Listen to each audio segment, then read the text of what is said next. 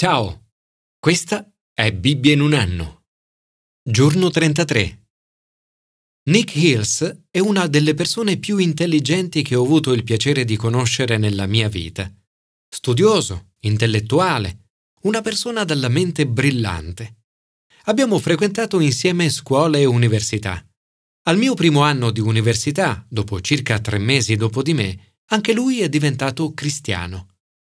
A quel tempo Nick collaborava con Justin Welby, ora arcivescovo di Canterbury.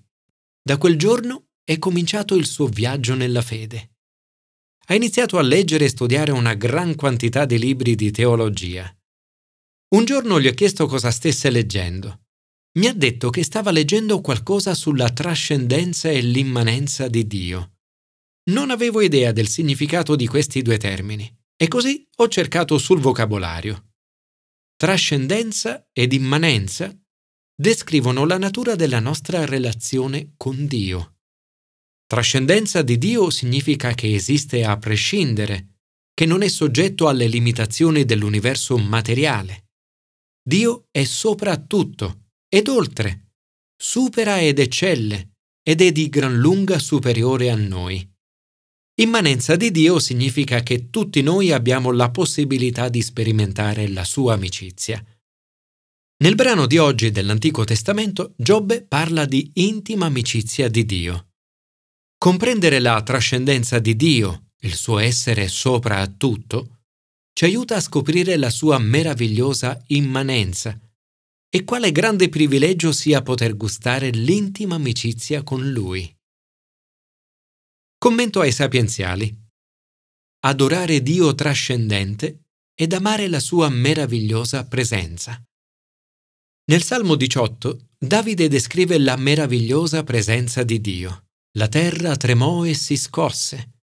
Vacillarono le fondamenta dei monti davanti al suo fulgore. Il Signore tuonò dal cielo, l'Altissimo fece udire la sua voce. In questo salmo contempliamo sia la potenza che l'ira del Dio trascendente. Si scossero perché egli era adirato. Dio si adira contro il peccato. Ci sono cose nel mondo che non possono essere tollerate. Razzismo, traffico di esseri umani, abusi sui bambini, tortura ed altre terribili ingiustizie. Di fronte a queste cose non possiamo non rimanere indignati. L'indignazione contro il male è un elemento essenziale della virtù. In questo salmo scopriamo l'ira di Dio come lato del suo amore, la sua indignazione nei confronti del peccato. Il Salmo 18 ci offre inoltre un'immagine del legame intimo tra Davide e Dio. Ti amo, Signore mia forza. Un legame che Davide non dà per scontato, ma che considera un immenso privilegio, il privilegio di poter vivere un intimo legame con Dio trascendente. Signore, grazie, perché posso anch'io vivere un'intima amicizia con te, creatore dell'intero universo. Ti amo, Signore, mia forza. Commento al Nuovo Testamento. Accogliere l'invito di Dio e la sua intima amicizia. In questi ultimi anni nel Regno Unito si sono celebrati due matrimoni reali, il principe William con Catherine Middleton e il principe Harry con Meghan Markle. Immagina che bello sarebbe stato ricevere da loro un invito personale al banchetto di nozze.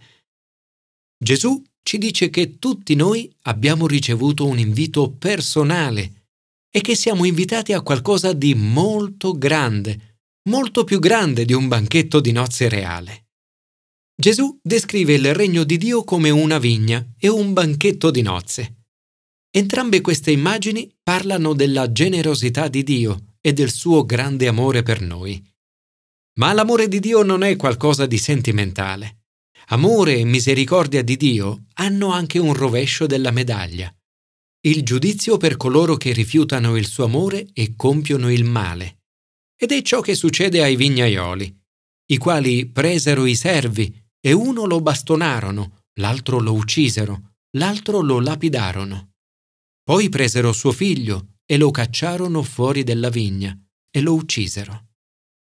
Attraverso queste parole Gesù preannuncia la sua morte. Lui è il figlio, l'erede che Dio ha mandato. Eppure lo uccisero. Gesù è la pietra che i costruttori hanno scartato e che è diventata la pietra d'angolo.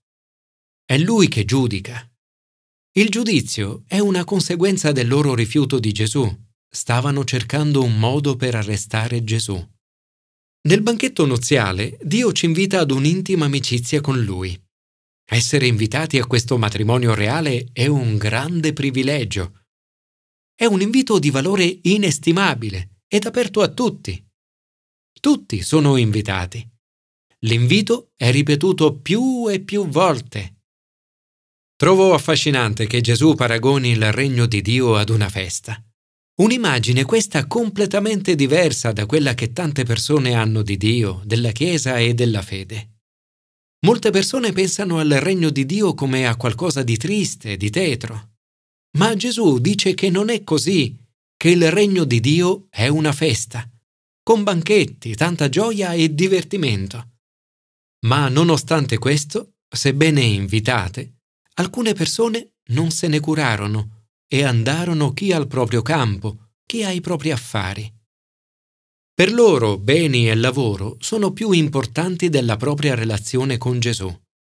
Alcuni si dimostrano addirittura straordinariamente maleducati e ostili. Presero i suoi servi, li insultarono e li uccisero. A quel punto il re si indignò. L'invito di Dio, così straordinario e meraviglioso, non è qualcosa da prendere alla leggera o con superficialità. Ricevere da Dio l'invito ad un'amicizia così intima con Lui è un grande privilegio.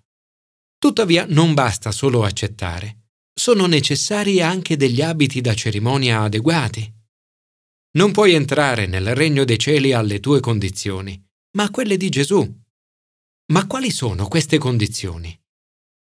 Gli abiti di cui abbiamo bisogno sono la morte e risurrezione di Gesù ed il dono dello Spirito Santo. Signore, grazie perché nel tuo amore hai preparato un banchetto per me. Signore, accetto il tuo invito e vengo da te oggi per godere della tua intima amicizia. Commento all'Antico Testamento. Comprendere la trascendenza di Dio e conoscere la sua immanenza. Ti sei mai sentito sopraffatto o sopraffatta dai problemi e dalle difficoltà della vita? Hai mai avuto dubbi sul fatto che Dio sia davvero attento alla tua vita? Che possa aiutarti o che desideri farlo? Giobbe comprende la trascendenza di Dio. Dice io vi istruirò sul potere di Dio. Sottolinea che le cose che vediamo della potenza di Dio nel mondo circostante sono solo i margini delle sue opere. Dio è abbastanza potente per aiutarti. Ma non è solo potente. Lui ti ama e può farlo. Giobbe conosce tutto, anche dell'immanenza di Dio sperimenta l'intima amicizia di Dio, dove si trova la vera sapienza. Ecco il timore del Signore. Questo è sapienza, evitare il male. Questo è intelligenza.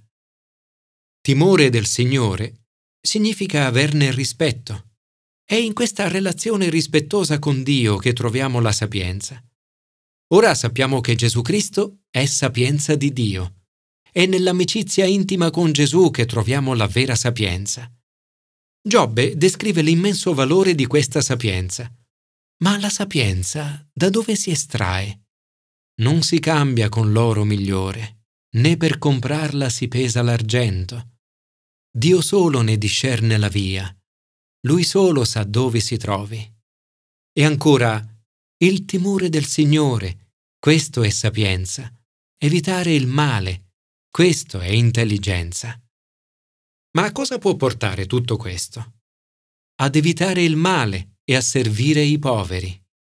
Per Giobbe una vita veramente retta è aiutare il povero, l'orfano, il disperato, la vedova, il cieco, lo zoppo, lo sconosciuto. E non c'è solo la povertà, ma anche la giustizia. Ero rivestito di giustizia come di un abito, come mantello e turbante era la mia equità. Spezzavo le mascelle al perverso e dai suoi denti strappavo la preda.